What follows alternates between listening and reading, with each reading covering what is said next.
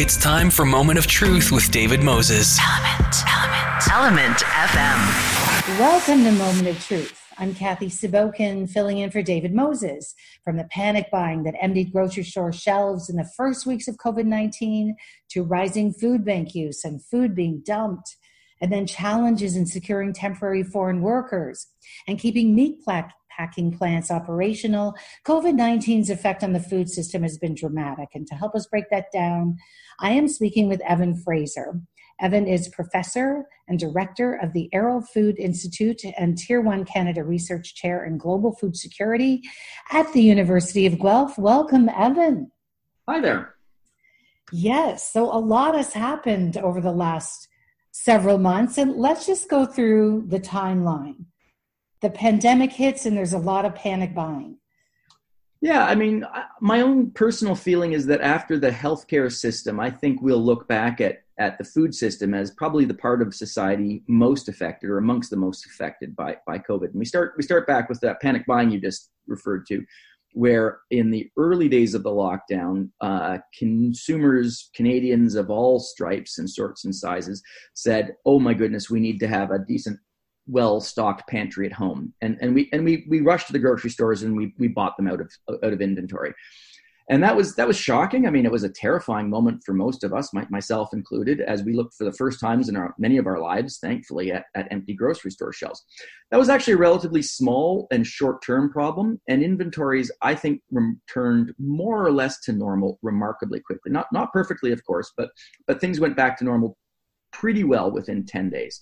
But there are um, different trends happening. I was in Canadian Tire the other day, and there were still empty shelves as far as cleaning products are concerned. And then we went through the different trends. People are cooking and baking at home, and then the there are no flour on store shelves. So it seems to still be happening. Yeah, there, there certainly are different changes. I think most of us bought most of our products fairly quickly on um, but the, the second thing that I think we have to be aware of is that as COVID continued, and the, specifically as the grocery stores picked up all the slack for what the restaurants would have been selling, um, we actually had the supply chains having to reorganize really, really quickly and really fundamentally. And so you're right.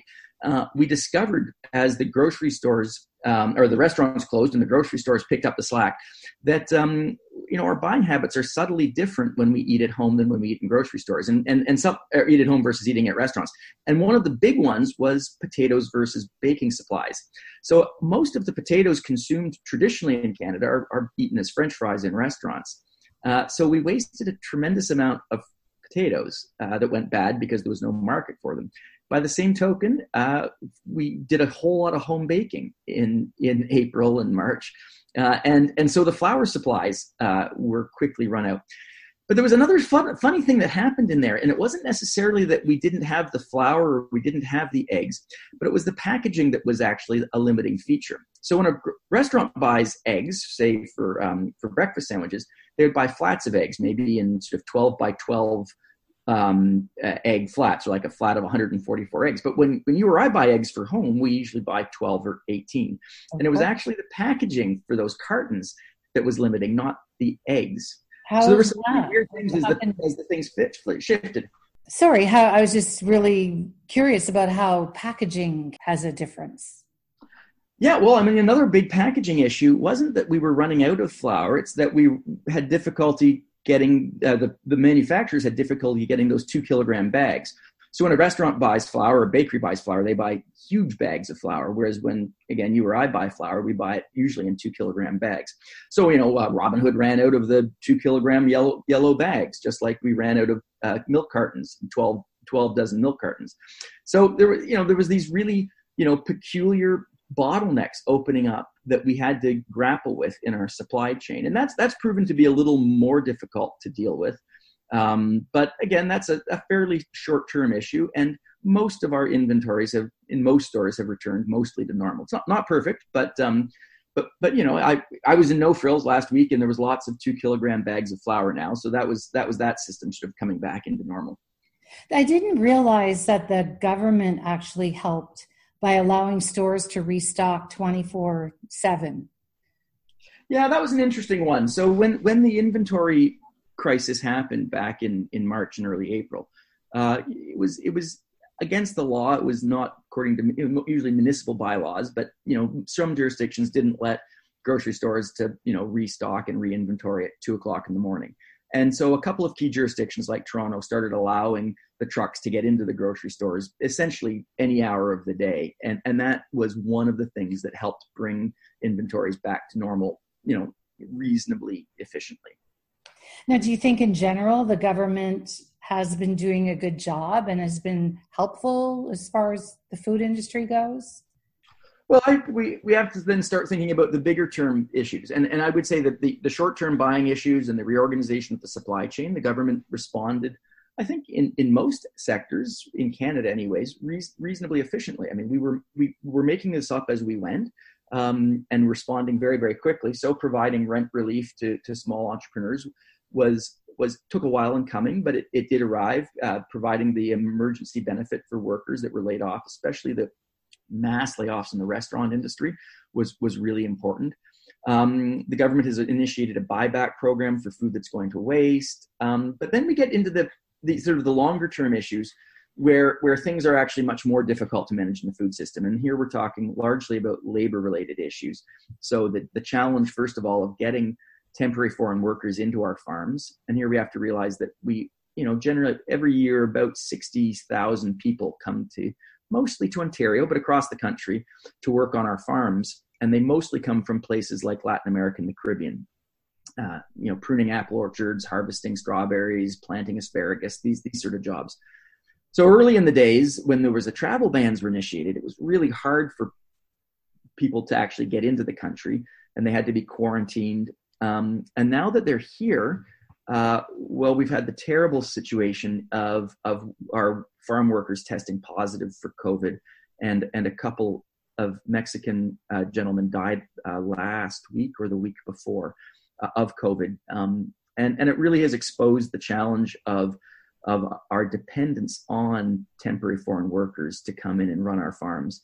And then a similar but slightly different story happens in the meatpacking industry, where where some of the biggest hotspots of outbreaks of COVID in the country have been the workers in the meatpacking plants. And there was one period of time back about a month ago when close to 75% of Canada's beef processing was actually shut at one point, uh, at, as plants really struggled to stay open as their workers were testing positive for um, for the virus. Yeah, now on both those counts, the temporary workers, I was reading about how they're often jammed into one small house or something where they live together, cramped quarters. And that's one reason why the virus is spreading because they're not given enough opportunity to practice social distancing, which I think also uncovers another problem, perhaps. Yeah, no, I, I, I agree with you. I mean, the government provided money to farmers to renovate dormitories to allow for social distancing. But you have to imagine that this was all happening in a very, very brief period of time back in, in March and April, where, where suddenly farmers were having to say, okay, you know, here's a dormitory that, you know, has bunk beds in it and would take, you know, 20 people. Now we have to have two meters around each bed and a, and a partition in, in there. And so suddenly that, that dormitory, A, had to be renovated very quickly, and B uh, could only have a small fraction of the capacity. And the fact that we've seen recurring outbreaks in some um, some agricultural areas uh, of of people in these dormitories suggests that that pro- transition wasn't all that successful. And it really does. I think what you're getting at is illustrate that some of the people we depend on the most to keep our food system running during this last couple months are also the least well paid, the most precarious in terms of employment status or, and are often in terms of precarious in terms of immigration status. So it kind of exposes a real a real challenge that runs right through the food system about about how we treat labor. And and still because i was just reading that in, there were another 98 cases in leamington over the weekend reported among the migrant workers. And what are, what are we doing? Well we're obviously doing something wrong but what are we doing right well, in this case, I think what we're talking about is is that COVID has exposed what uh, an economist or a sociologist might call a structural weakness in our system that we are dependent on low paid or relatively low paid migrant workers to keep our food system running. And um, and we, you know, I I don't I think I think cases of neglect or exploitation are relatively rare, thankfully, and uh, generally the conditions that these people are living in when they come to our country are you know in in fairly fairly rudimentary dormitories. And that is not a good place to allow for social distancing. And and you might even say that in some cases it's not a not a particularly dignified situation at all. Um, so so i think i think this is this is one of these issues that's really exposed a fundamental problem or inequality. And uh, you know i'm not blaming farmers and i'm not blaming the farm community. I'm not blaming anybody here but we do find ourselves in a in a tough situation where we have to acknowledge the fact that um, our food system and the, the cheap uh, affordable food that you and I enjoy that's produced at a high quality and is generally pretty nutritious uh, and pretty affordable is also fundamentally rooted on a, a, labor supply that, that doesn't get paid very well and is, is not treated in a super, super great way. And even still on that note, there are a lot of farmers, as I understand, who have had the same workers come for years and suddenly they have crops that needed to be tended to and they don't have that those same workers who know their crops intimately who yeah no you're you're right. Like this this this this is bad for farmers. This is bad for workers. This is bad for oh. everybody. Um, so I, I mean i know i know i've got friends that that have you know have had the same families coming and working for them for 10 15 years. And we have to realize that from a from the perspective of of say a family in in latin america or the caribbean having some of their their family members come to Canada and work for four months is a really important source of, of income for them. And a huge amount of the money that these folks earn in Canada is what's called remitted or sent back home, where it, it's a vital supply of, of, of funds. So, you know, they're dependent on us, we're dependent on them, but fundamentally, you know these aren't great jobs that aren't great paid. And um, yet yet we're still dependent on both sides of the equation are still dependent on this system. So getting ourselves out of this situation is, is going to be very tricky. Now you also touched upon the beef farmers and and also you know that that's got to be really tough. I mean they had a dump uh, in terms of the dairy farmers and just thinking of cows. They had a dump tons of milk and and um, yeah what's the update there? That's that's got to be quite a hit.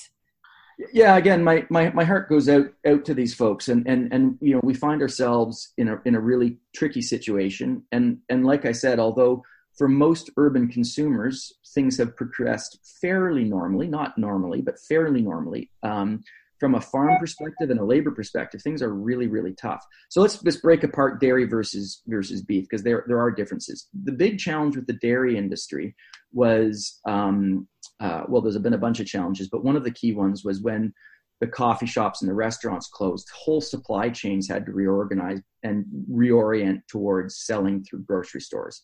And that resulted in a lot of waste um, and milk being dumped and, and things like that and that's where the packaging issue we talked about a few minutes ago comes in and and that's where the french fries getting getting wasted because there's no market for them come, come into play the beef industry is a little bit different in that the challenge there was the there's about three or four very very large beef processing plants um, across Canada. Most of them are, are sort of centered in the prairies, where where the vast majority of our beef is is processed. And in those situations, those plants struggle to stay open, largely for the similar reasons we were just talking about the migrant workers. It's very hard to social distance on a beef packing uh, processing facility. Uh, the workers started testing positive quickly, and and again we see a a, a, a labor related issue. These people are not super well paid. It's not terrible, but it's not really well paid. They're largely um, new Canadians. In in Alberta, it was largely the Philippine community that was affected because they work at this plant, this Cargill plant. And, and, and as soon as those people started testing positive and the plants closed, then not only was that terrible for those workers and dangerous for those workers, it also meant that the farmers no longer had a way of selling into a market. And 75% of Canada's um, beef packing industry is essentially run by a, a handful, five or six um, plants, and, and they closed. Uh, so the farmers then scrambled and, and they had to um, you know euthanize animals you know, because there's animals being born all the time, and if you can't sell into the market, then you quickly have a, a the backlog builds up real fast, and so that has become a real hard challenge for farmers. Uh, that have lost income because they don't have a market to sell into, and then they've had to euthanize animals, and that will probably cause a decline in our beef um, herd for probably two or three years because it takes a while once you've reduced your herd, it takes a while to, build it back up, and that's definitely hurt farm incomes um, in a in a very significant way. So that's a that's another element of this problem that's that's actually proving to be really really hard to manage. Two or three years. Oh my goodness did they they had to eliminate some of their cows I, I imagine yeah generally what you generally what a farmer would do is if they can't sell into a market they might euthanize younger animals that aren't ready for market yet because they run out of space to, to store them. Um, and then that's what creates this this lag is that you've then taken out early, younger animals uh, reduced your herd size and it then takes time to build build herd sizes back up. Um, and that's you know that's particularly pre- prevalent in in the beef industry but also to a lesser extent the pork industry. Chicken also experienced a problem but because chickens are such fast lived animals you can build inventory back up very quickly on chickens. How long does a chicken live on average? Uh, broiler hens would uh, you know uh, from hatching to to slaughter would be uh, six or seven weeks. So you know 50, 40 to 50 days would generally be the the amount of time it takes uh, a, a, a chicken that you'd put you know make a roast chicken out of to bring from um, a, a, hatched egg into a into a market ready bird. Whereas it would take closer to two years uh, for a cow beef cow. lifespans. Now, yeah very very quick. I mean this is we've bred very very very fast breeding uh, fast growing animals especially in chickens. Have you any idea what's happening with the cargill plant? Because they were really hard hit weren't they early on with covid? Yeah, so the Cargill plant was was interesting in that um, there was a series of problems. One that the plant was just outside of town, and so workers typically were bussed there. And then when they got on the plant, it was very hard to socially distance, which is sort of these two things: the the close proximity of workers on the line, and then the busing. Both seems to have been reasons why that particular community was hard hit. So it it closed, and it opened. It was closed for I can't remember. I think it was about two to three weeks. I, I think this was in April. Um, sorry, like all of us, I'm having trouble remembering dates at this period of time. But it was, you know, April, May is when when that part of the story was unfolding. They reopened with with a lot of public, with a lot of health and safety um, uh, measures in place. So the buses, for instance, were retrofitted so that there was plexiglass between um, between seats, and they they staggered entrances. Uh, they staggered um, or slowed down people coming in and off of shifts um, to stagger people moving through doorways. They they reduced the speed of the lines. So overall, this has had the effect of making the productivity go down and the efficiency of those plants go down. They're in pra- they're processing fewer cows per day. Um, but I haven't heard of problems since those public health measures were enacted. Uh, so I'm, I mean, I'm touching wood as I'm talking here, but I'm, I'm thinking that since there hasn't been any problem since then, that they, they're managing this situation, uh, albeit with lower productivity and lower efficiency, which, which will translate into higher costs, presumably for consumers. Now, have you any idea? You mentioned it's going to be a couple of years, but how long until you? Well, you know, we don't know. There's so many unknowns because we don't. We're in phase two, or when are we going to be in phase three? When are we? when can plants operate again at full full force? Like, how long is it going to take? Do you think? Well, it's. I mean, as you just said, I mean, no, no, one knows, and we're we're not really working on a playbook that anyone has has has has established. Um, my my guess is that if this proceeds or progresses for very much longer, um, and certainly doesn't look like anything's going back to quote normal anytime soon, that there will be a strong incentive for companies like Cargill and, and, I don't have any prior knowledge of this. I'm just I'm simply speculating here. But companies like Cargill to um, to start investing in greater automation, and I'm I'm going to guess, and this will be have good and bad aspects to it. I'm going to guess that there will be a real push towards automating across the food system and reducing labor in the food system. And um, and we already know that tools like robotics and artificial intelligence are starting to play a bigger role in our food system um, I, am guessing that that you know very low interest rates that make it attractive for a company to perhaps take out a capital invest do some capital investments in retrofitting plus uh, this vulnerability to labor will will create a, a, real incentive to automate our our food system to a, a larger extent. And, and, like i said i'm not i'm not saying that that's the way i, I want things to go but that's i think a, a trend that I, we're probably going to see unfold in the next you know months or or maybe a couple years to come um, and and it will it will mean that there's less less labor in our food system. You're listening to Moment of Truth on 1065 Elements FM in Toronto, 957 in Ottawa, and on the Radio Player Canada app. I'm Kathy Sabokin, filling in for David Moses.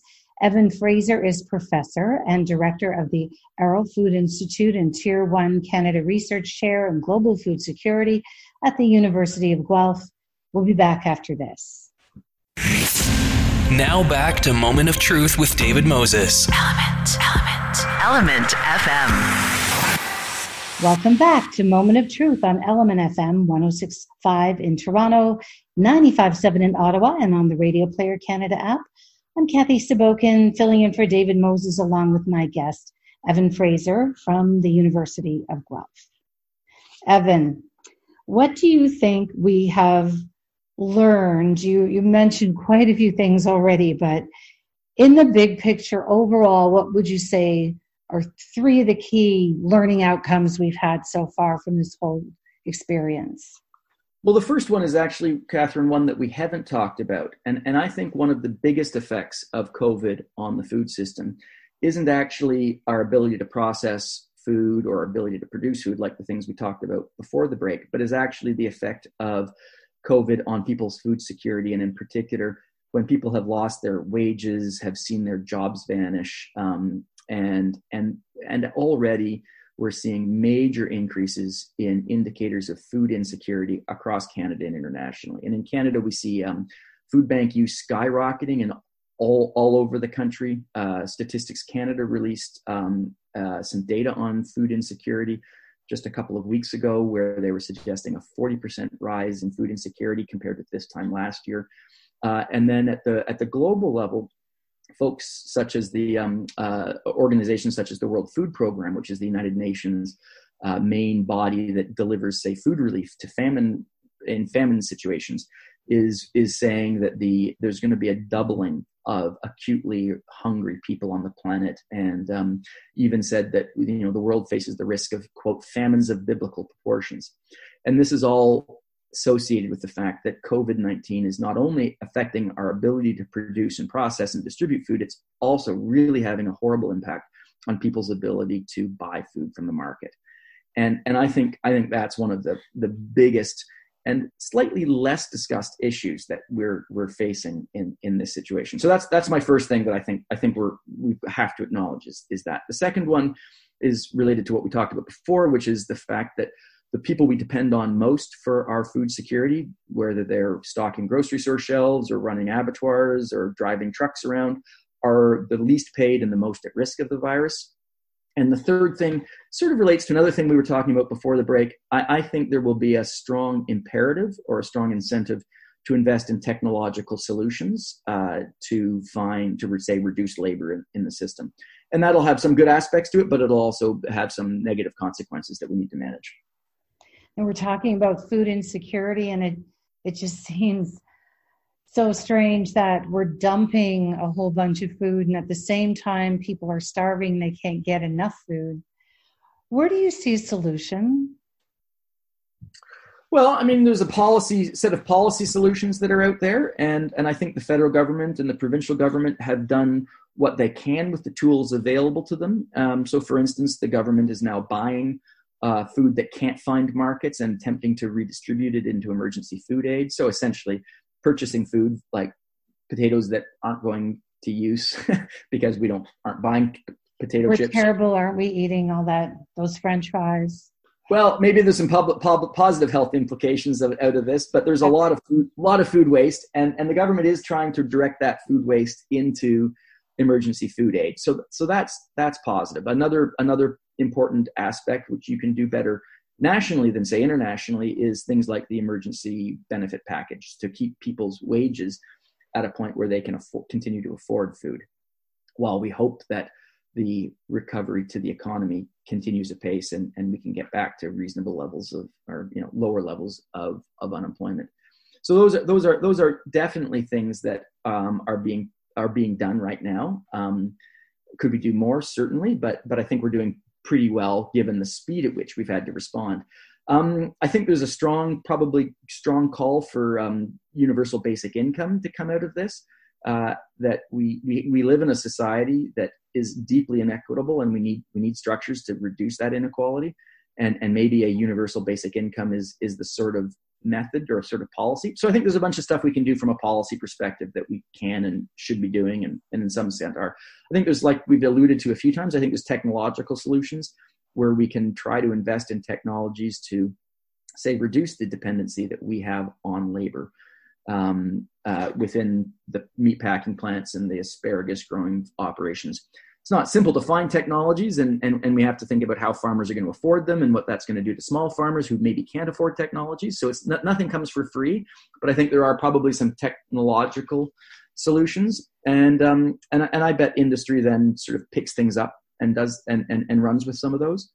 And then i think um, i think consumers have to do their part and we need to probably reorient our buying and especially those of us who are perhaps um, have the privilege of being a bit wealthier we need we need to be putting our money where our mouth is and and and supporting you know lo- local and Canadian producers a little bit better than maybe we have.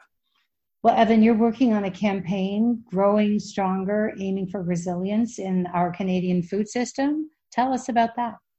Yeah, thanks for thanks for inviting me to chat about that. So early in the process, uh, I was on the call on calls with a bunch of industry and NGO experts and civil society members, and and and it really was was sort of a, a, collective sense that there was a moment to learn something about our food system, pause, reflect on it, maybe make some recommendations. So um, the organization that I'm the director of, the Arrell Food Institute at the University of Guelph, and a part, uh, has partnered with another organization called the Canadian Agri-Food Policy Institute, CAPI. And so the, these two organizations have have you know, we represent or we are networked into a pretty big section of Canada's food system. And we thought, well, let's let's run a three-part system or three-part process over the next six months to learn lessons. And the first part, which is what we're in right now, is what we're calling our listening phase. And we're inviting Canadians of any sort, uh, any any background, anybody with an opinion on food to um, to to write to us. And we've created a w- website off of the Arrell Food Institute's website. Uh, and Canadian Agri-Food Policy Institute's website to tell us what you think we should learn and what we've learned from the food system. Moving forward from that, we um, will spend the fall drilling into specific issues, hosting online forums and dialogues and webinars, and uh, really try to debate um, key themes and key proposals. And then uh, at the end of this year and next year, both the Arrell Food Institute and the Canadian Agri-Food Policy Institute are hosting events. And they probably will be virtual events. Normally we would host in-person conferences and, and symposium and whatnot and summits. They will be virtual this year by because of the situation. But we will you know present final recommendations to government uh, using those two events as as sort of the vehicle. So we're listening we're debating we're synthesizing and making recommendations. And um, if any of your listeners want uh, feel free to reach out. And um, it's the growing stronger program run by the canadian agri-food policy institute and the arrell food institute what is the website if we want to take part? So if you look at arrellfoodinstitute.ca, uh, it's the first link on the top of it. Or you can just Google Arrell Food Institute Growing Stronger and you'll find it. Okay, and that's A R R E L L foodinstitute.ca. Yep. Perfect. What kind of questions will we be asked if we join that link? Well, there's really three questions that we are asking people, but we're letting people answer them in the way that feels most appropriate to their circumstances. What is the effect of COVID on our food system? That's question one. question two, how do you think we got to this situation where we've seen this big effect on our food system, or, or why has this problem happened? So we're actually asking people not only to describe the problem, but to try to diagnose why that problem emerged. And then the third question, which is the most important, is um, what on earth should you do you think we should do about this situation? What's the sort of recommendations that you would like to see us carry forward to government um, on behalf of uh, a wide range of, of, of stakeholders and, and, and players in the food system. What, what do you think we need to do? And is that a, a buy local campaign, or is that an investment in technology, or is that universal basic income to protect the marginal um, uh, consumers? We're, we're looking for people's recommendations. So, what's happened? Why have we got there? And what should we do? Are the three basic questions. You're asking the general public what happened? well, we're asking people for their observations, right? I mean, I don't. I, I have my line of sight on my own personal experience, but I don't. I don't claim to have uh, claim to be able to speak for for all the varied experiences out there, and and we need to be able to listen to voices that maybe don't always get listened to in sort of official, you know, high fluting policy dialogues. And so we're we're looking for people to give us their experiences or reflect with us on their experiences, so that we're authentic to perhaps you know the the voices that that we don't normally listen to. Now, you're also research chair in global food security. What does that role entail? So I have the great privilege of, of, of having a position at the University of Guelph where I, I, I teach a few courses, but I spend a lot of my time um, working on, on questions like the ones we're discussing right now. So, I mean, prior to COVID, I was asking questions like what is the effect of climate change on the food system and how can we make the food system more resilient or robust? Or how do we deploy new technologies like artificial intelligence to promote food security and greater sustainability while maintaining a highly profitable and economically efficient industry, food industry?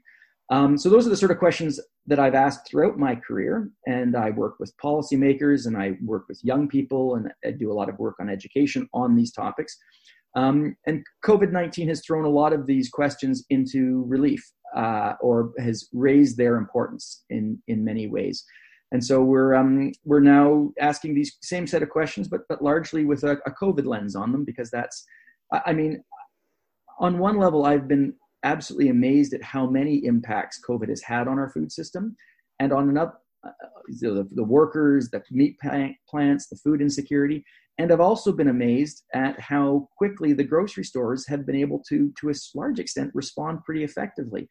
So I, I, see that I see both the glass is half full and the glass is half empty at the same time here, and I'm I'm thinking that that this is a what an educator might call a teachable moment for society about it gives us a chance to reflect on all the great things we've done well and celebrate those in our food system during the most um, uh, serious uh, perturbation that we've had in, in decades, um, as well as looking very carefully at what we need to do better in the future.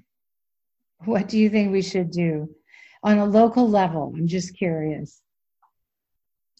On a local, I mean, there's a lot we can do in the big picture, but just on our own little local level. Well, that's a really, really good question. I mean, I, th- I think at a local level, uh, in the short term, supporting food banks and emergency food aid and um, local charities who are trying to keep people who have lost their jobs out of a situation of food insecurity is is a really important step. And so in Guelph, we've got organizations like the Seed that, um, uh, and and and of course our food bank that are really really trying hard to do innovative things um, to get food into in a dignified, nutritious food uh, into people who are in extremely tough circumstances because they've lost their jobs or they've lost their businesses or they've been laid off or they've gotten sick.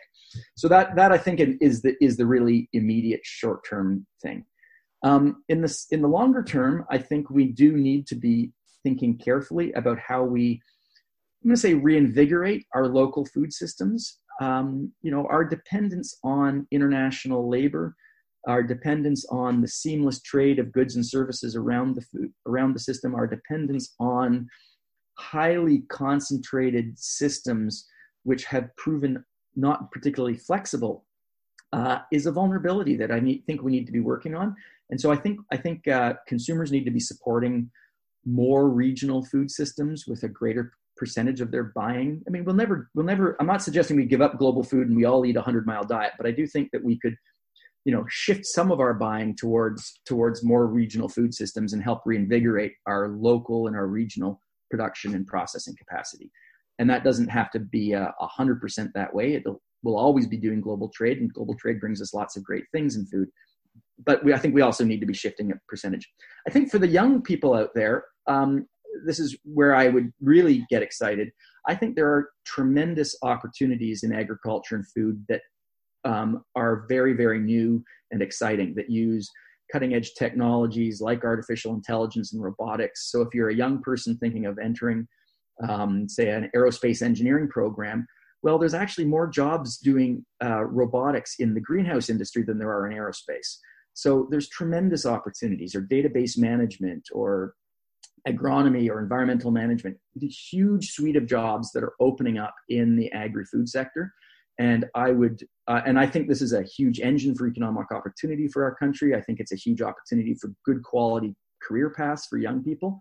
And so I, I get really excited when I think of what the future holds uh, in the sector and would highly encourage that um, people say in grade 12 or, or, grade 11 thinking about university that you think about uh, going into your chosen discipline whatever field it is but you think of applying that those that discipline in the broad area of agriculture and food and that'll be a key component of positioning Canada to play a major leadership role as being a, um, a, a global leader in, in the food systems of tomorrow. Well, Evan, thank you so much. Sounds like you're an amazing professor and you're certainly amazing at what you do. Thank you. I appreciate the call and I appreciate the opportunity to talk to your listeners. Thank you for calling, Catherine. That's Evan Fraser. He's a professor and director of the Arrell Food Institute and the Tier 1 Canada Research Chair in Global Food Security at the University of Guelph. I'm Kathy Sabokin. You've been listening to Moment of Truth on Element FM 1065 in Toronto, 957 in Ottawa. Now back to Moment of Truth with David Moses. Element, Element, Element FM. Welcome to Moment of Truth. I'm Kathy Sabokin, filling in for David Moses. Musician Carolina East grew up in Labrador before her family moved to South River, Newfoundland. It's a small town near St. John's where she started singing at the age of 16. Her voice conveys natural warmth and honesty, as well as amazing vocal power. You may have heard Carolina East on 1065 Element FM in Toronto and 957 in Ottawa. She just released her new single, Soaked in Whiskey, and Carolina East joins me now for a catch up from her home in St. John's. Welcome, Caroline. I actually I visited your station there a couple of years ago, actually about a year or so ago on my radio tour. So it's a pleasure to speak with you. I, I, didn't meet you at the time. No, I didn't meet you either. I know I know you were there, but you were there when I had already left because I work really early mornings and not musician times, you know. No. That's true. That's definitely every musician I know, they kind of get up around noon and No, that's not me. I um I'm up late and up early. I'm always up with the birds. I find the the morning time um, I find it really relaxing. And it's very quiet and very calm. So I usually, uh, yeah, I usually get up about 7 a.m. every morning and I probably go to bed around 2 a.m. and then when do you like to get your writing done? Um, it's all over the place, really. Um, I find that I'm most creative in the nighttime, and I think a lot of a lot of musicians are probably the same in that sense. Um, it's kind of a time where we can, uh, well, for me personally, it's a time where I kind of reflect on uh, what's been going on that day or that week or that month. Just you know, I can really kind of push everything out that's been going on in the day, like the busy work stuff, and then focus on the focus on the writing in the evening. It's pretty awesome. Well, what's been happening on the Rock? How's it been out there during the pandemic?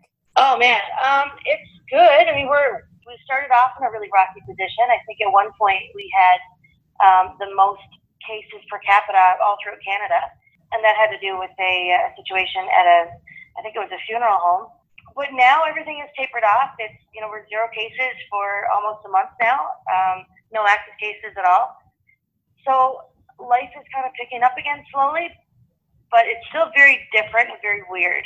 Normally this time of year, I've been on, I would have been on the road now, probably almost two months, going on three. So uh, I've never spent this long home in my life. But how is that? Is that is that good? Is a little bit of downtime, a little more time for writing? Like, what are the positives? I mean, it is. It's good. I, I get to spend um, a lot of time with my my family, which is a good thing. I guess I've learned how to use social media and how to, you know, use the live streams more in my favor. Um, we've been performing that way, doing like live streams on Facebook and Instagram and stuff like that. The writing, obviously, there's lots of time to do the writing side of things. But to be completely honest, um, when this first started, I I really struggled. It was Groundhog Day. Every day was get up and just survive and, and make it to the next day kind of thing. And I know that sounds super dramatic, but it's just it's the reality for me.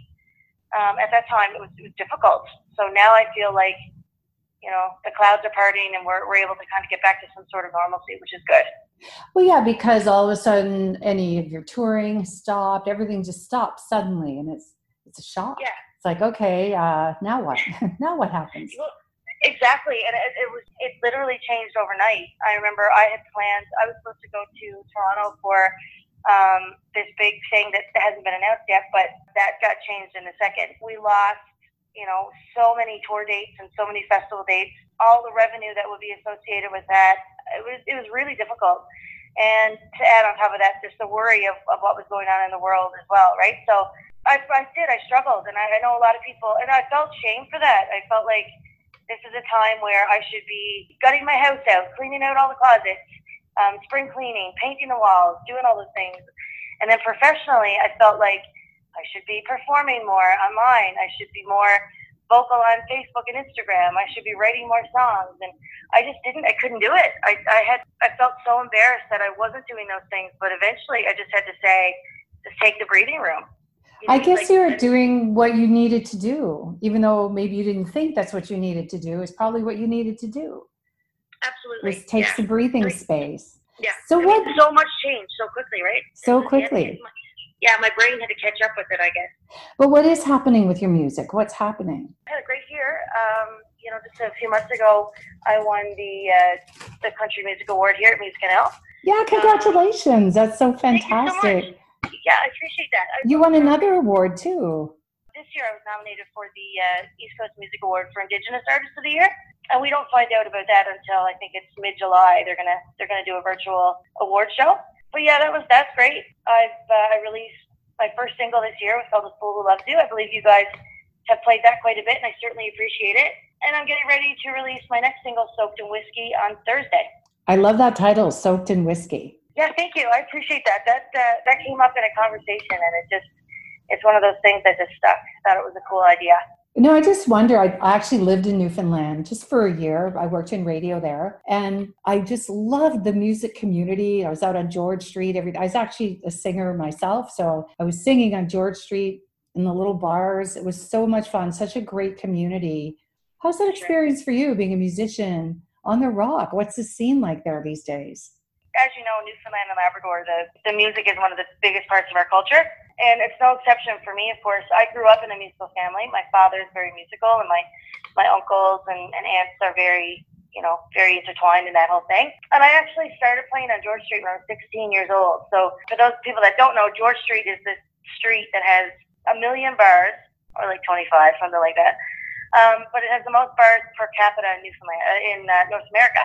Uh, and there's no traffic; it's just all foot traffic. So I started playing there at 16 years old and I I would play five, six, sometimes seven nights a week, sometimes you know eight, twelve hours a day, depending. Um, but I was doing all cover music, and I loved it, and I learned how to sing, and I learned how to perform, and how to entertain a crowd.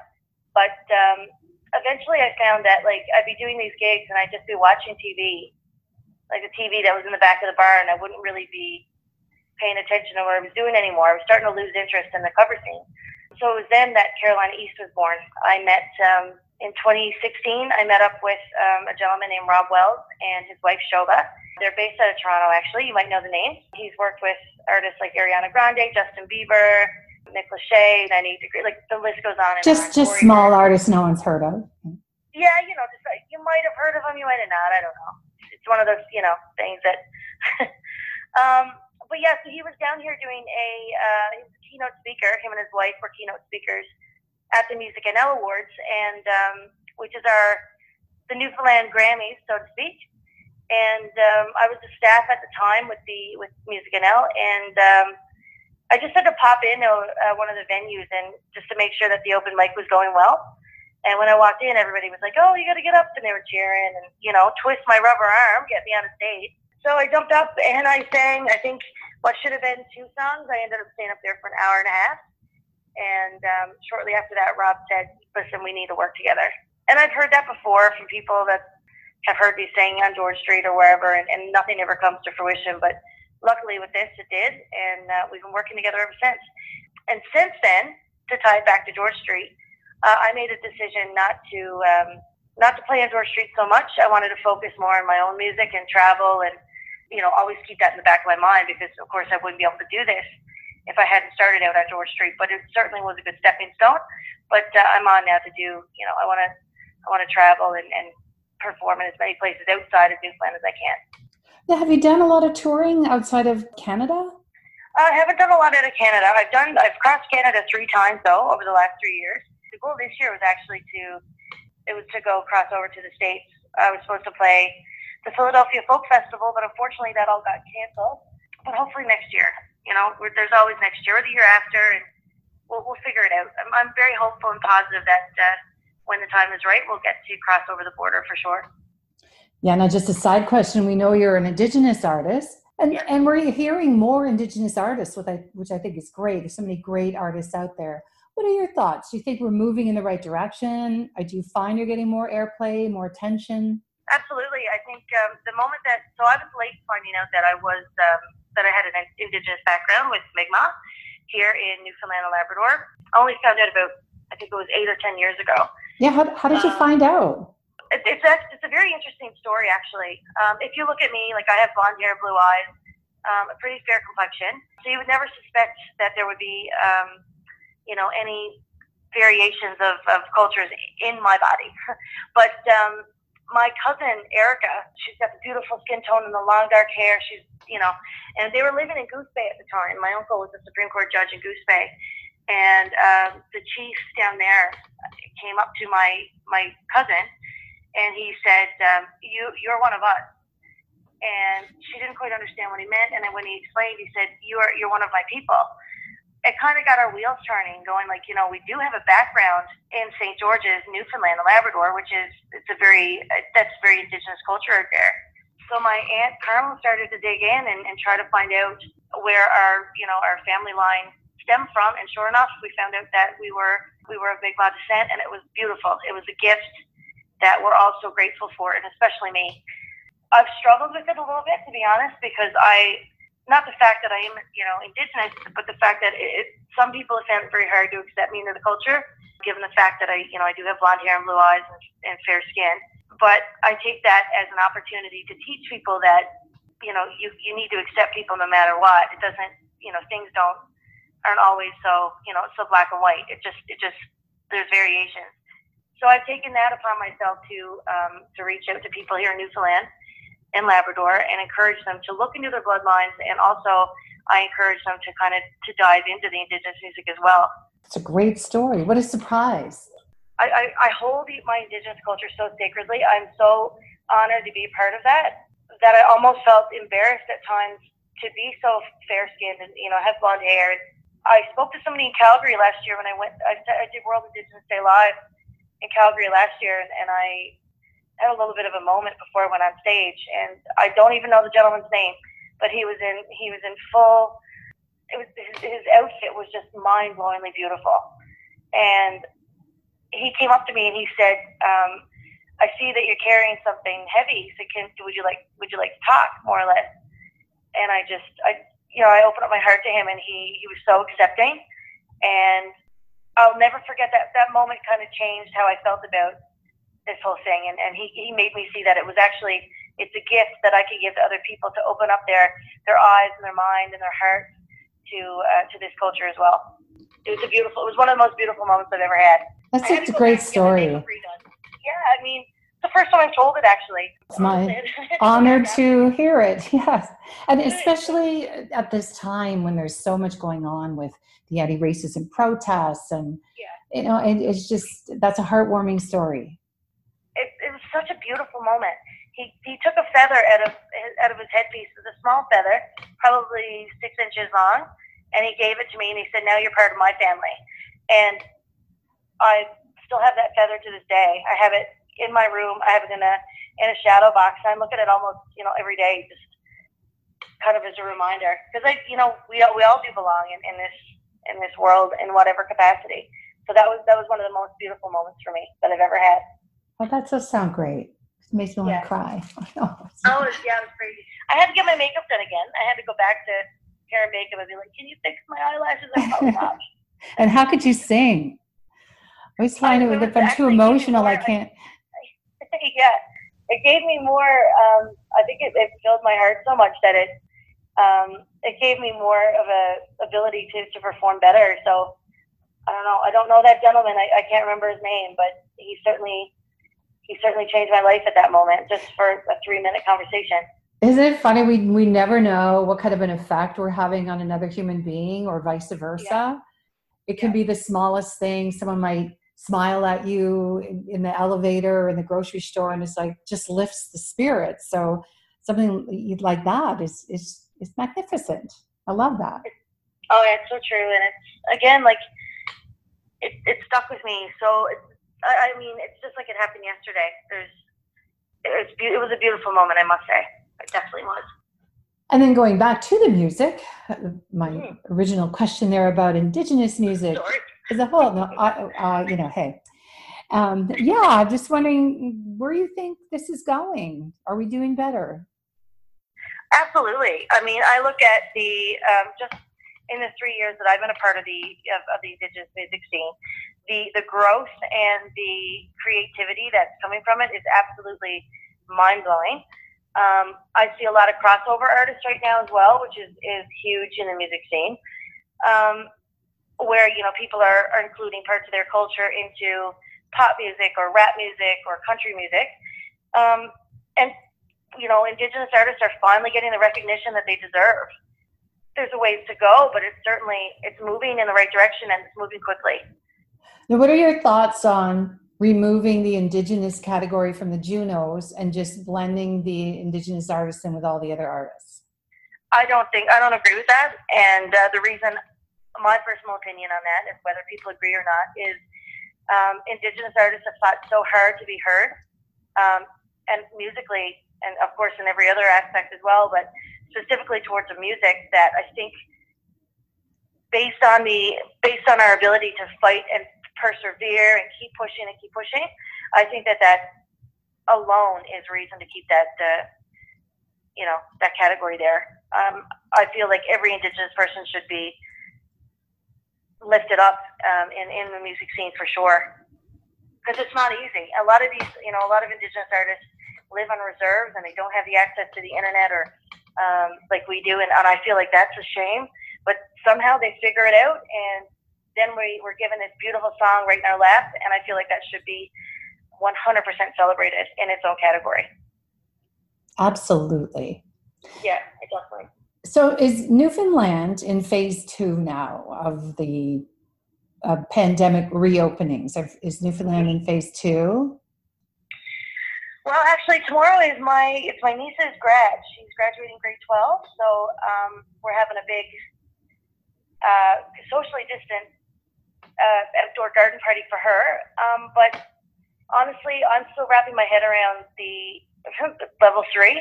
I have a lot of anxiety around this whole situation, around the whole pandemic, and um, I'm going to ease myself back into you know into the. I can't I can't do the mall thing yet. I, I yeah, I'm just I'm really easing myself into it all. Yeah, there I, there are a lot of people I talk to. I have family members who don't want me to visit them. I know there's still that fear out there, that concern that Yeah. that's yeah. I mean, I'm afraid to go on a plane because I don't want to get I- off the plane with the virus. Yeah, I'm, I'm the same way, and it's just like I don't know I don't know how I'm going to get past that because obviously flying is such a huge part of being a musician, a touring musician. But I don't know. We'll figure it out. It's one day at a time. Yeah, and I and we'll see what the airlines are going to do too, because hopefully they're Yeah, going to I- make I it think- safer for us to fly, so we feel more comfortable flying. Yeah, and hopefully they'll they'll space out the the flights more, and I don't know. I I think I'm going to have to. Hopefully, I'm going to be able to leave um, and go to Halifax. I'm hoping um, the end of August. So I'll. Uh, I'm hoping at that point things are going to be a lot more comfortable, but you never know. Unless you get fogged in.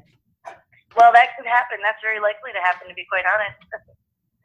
Do you ever host kitchen parties? yeah, I mean, a kitchen party in Newfoundland is just a party in general. It's for whatever reason. Um, any house parties always find their way to the kitchen, but that uh, every party I've ever had or been to, you can guarantee there's a kitchen party. well, I hope one day I'd love to come to Newfoundland. The next time I'm there, I'd love to go to a kitchen party. If you're performing, especially because your voice is just killer. It's great. Thank you so much. I appreciate that. And listen, when you're in Newfoundland, we'll uh, we'll do lunch. We'll, we'll go on George Street. We'll do all kinds of fun things. You're on. Listen, I'm all about and it. you heard it. You heard her say that. You heard her give me the invitation. I'm going to go and we'll have a good time. Well, Carolina, thank you so very much for your time. Thank you so much for having me. And again, when I'm in Toronto, I'd love to see you as well. So hopefully that's sooner than later. yes, please do stop by and hopefully things will have improved greatly by then. Um, but yeah, if anybody wants to check out my Instagram or my Facebook, it's just carolina.eastupmusic um, on both those things. So I'd love uh, I'd love to see you guys. Thanks so much, Caroline. Thank you so much. I appreciate it. You too. Bye. This has been Moment of Truth with David Moses. Element, Element, Element FM.